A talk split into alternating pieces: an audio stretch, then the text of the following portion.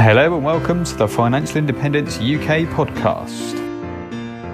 Join your hosts Tom and Alex as we talk about wealth creation, financial planning, and personal development specifically for the UK.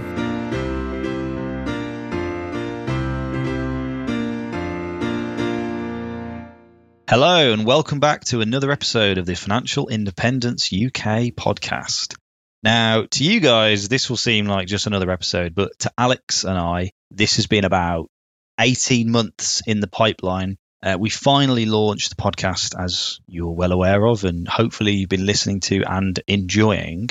But to us, it's been quite a long journey, and launching a podcast was so much more difficult than we thought, and in- incorporated so many different little tools and websites and stuff that we never even considered. But it's been a massive learning process, and we are extremely proud of what we've done we think that we've got a lot more to offer in terms of quality, and I think hopefully the upcoming episodes and perhaps some of the more recently released ones, you'll agree that they are a lot better, and we're sort of a lot more comfortable with the whole podcast process at the moment.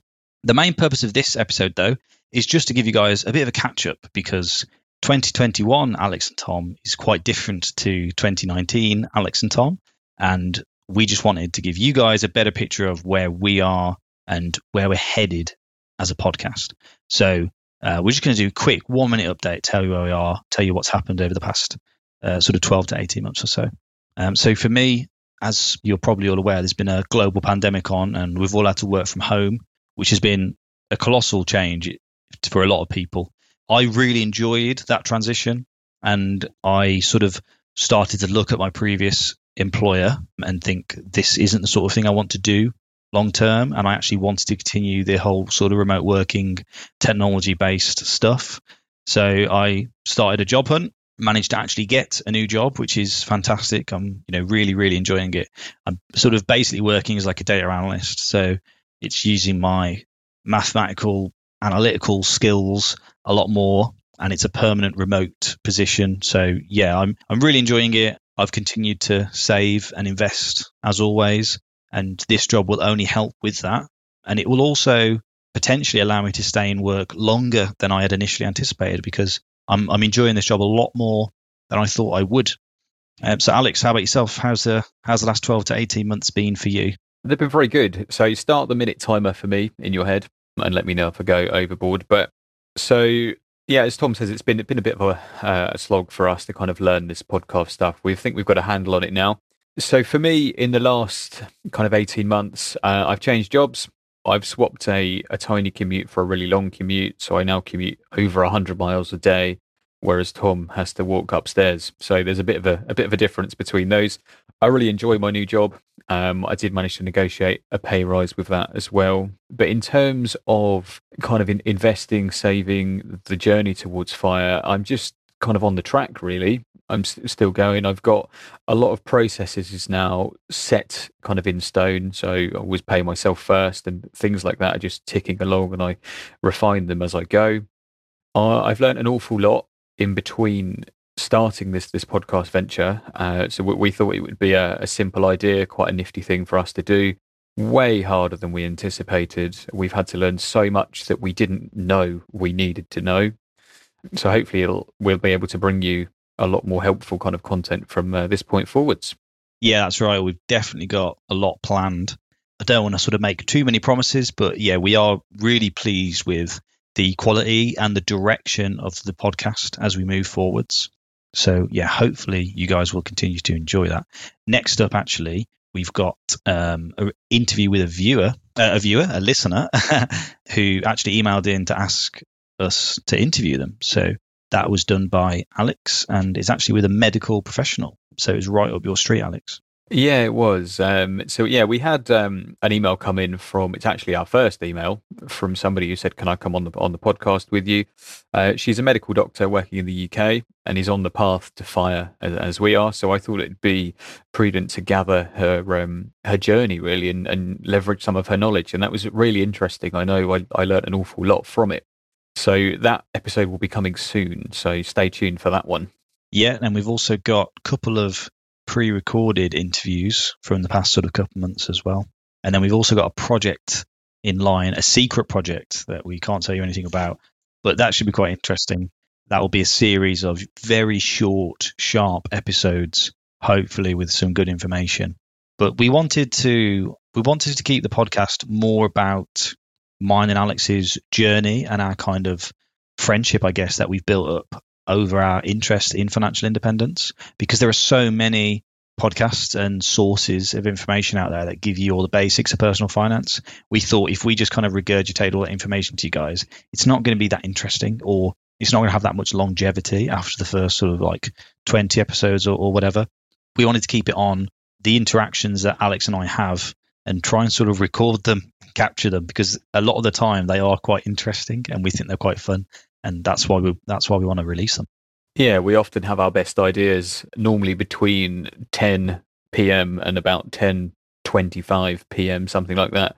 Um, I generally have kind of good ideas at that point, and I'll pitch them towards Tom, and he'll say, "Oh, I like it," or "No, I hate it." So we kind of yeah choose kind of what we're going to do, where we're going to go, and a lot of it comes from the learning that we have to do to be able to bring concise kind of explanations of concepts back to you. So that's really helpful for us as a constant kind of learning curve. Because uh, if we don't understand things, we then won't be able to explain them clearly. So that's uh, a huge benefit in our for, for our side as well. Yeah, absolutely. So bringing it back to finance, is there anything new? Are there any new strategies or new funds you're invested in or new accounts? You know, is there anything new at all in your financial life? No, essentially, I'm I'm still on the um the, the kind of fire and forget path of we of as we've previously discussed. Uh, I have in between kind of the last 18 months, I've increased the amount of money that I am investing on a monthly basis, both into my ISA and into my pension. I alluded to it earlier, but I recently negotiated a pay rise at work. So I added another 1% of my salary into my pension. Uh, and I did some quick maths and worked out that will, well, it should all, all things being uh, happy, mean I get an extra kind of thirty-five thousand uh, pounds come retirement age, which I'm hoping will maybe buy me a Maserati and possibly a tank of fuel as well, if petrol still exists. Yeah, because if it's electric, then God knows how much that's going to cost. Uh, but yeah, no, I remember we sort of like chuck the numbers in a um, compound interest calculator for you to see what it would be. And it was quite interesting. For myself, nothing has changed sort of substantially in terms of my strategy. You know, I've still got like a good cash holding. I've still got passive index fund investments. It's just bigger than it was 12 to 18 months ago. Um, it's actually increased at a like a faster rate. Not, I wouldn't say a much faster rate, but definitely a faster rate than I expected it to. Because I just sort of give myself like a, a 12 month target, and I've always sort of managed to beat that. Fingers crossed that does continue. But obviously, if there are any massive emergencies or any big costs upcoming that you're not aware of, then that's always going to make a massive dent.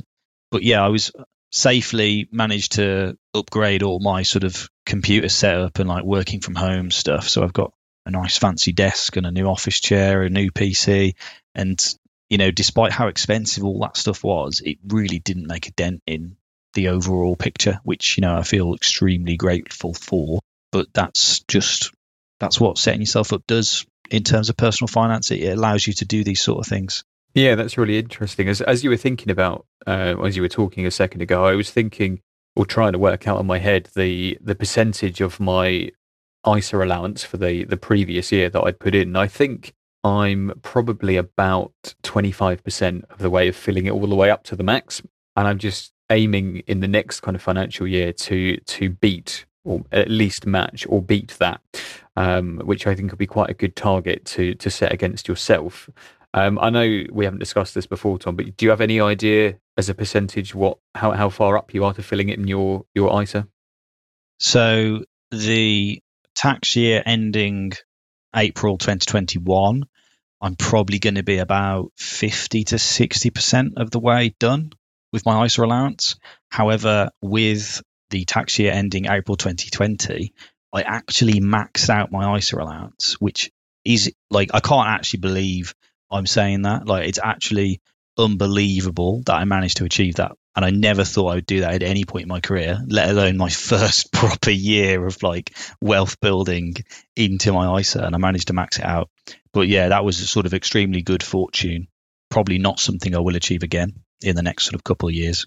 Well, you didn't think you'd, you'd achieve it this time, and you have. So I'm going to cross my fingers and hope that you can achieve it again. I didn't expect you to say you'd managed to max it at all. You've uh, certainly put me to shame for sure. So it just gives me a bit more motivation to try, try a little bit harder, earn some extra money from somewhere, and uh, just increase that kind of percentage, I suppose. Not that I'm in any way competitive, but I think that that might be a cool thing to kind of carry forward and check in once a year and see actually how much have, have we managed to fill it, or hopefully one day we'll get to every year and, and we'll uh, both be putting the maximum amount in. Yeah, I totally agree. I think that for people that aren't on mega salaries and aren't going to like max their ISA and their pension and then start to make sort of general investments that are like taxable, that is going to be the big sort of determining factor behind your success will be how much of your ISA allowance and how much of your pension allowance you're using each year. And if you are doing a good chunk of that each time, then you are sort of on track to retire within 20 or 30 years. But yeah, it's it's not something that, as you said, it's it's not competitive. You're only in this against yourself, and you're against your ability to to earn money and your ability to not spend it and to keep investing the, the the difference between those two things. So it's not about you know how rich your friends are or what car they've got or, or whatever. It's it's purely about yourself. So just focus on what you can do each tax year and try and put away as much as you can.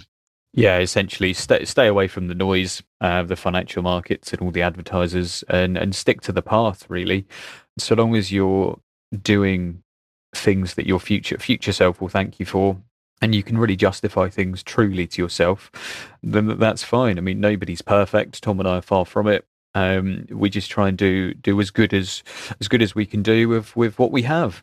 Yeah, and then talk about it on the internet as well. There's that too. Yeah.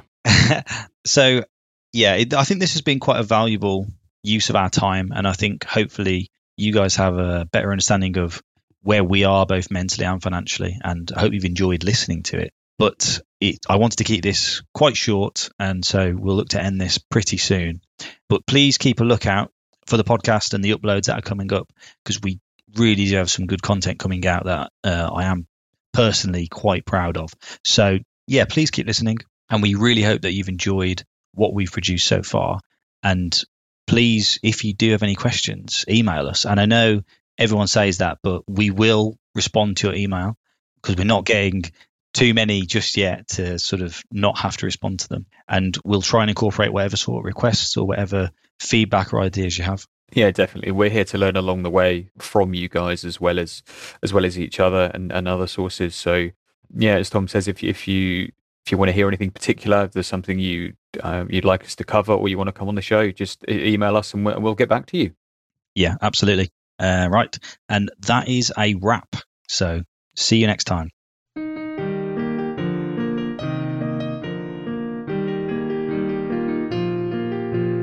Thanks for listening to the Financial Independence UK podcast. We hope you found it useful. If you have any questions or ideas for us, feel free to email at fi.ukpodcast at gmail.com. Until next time.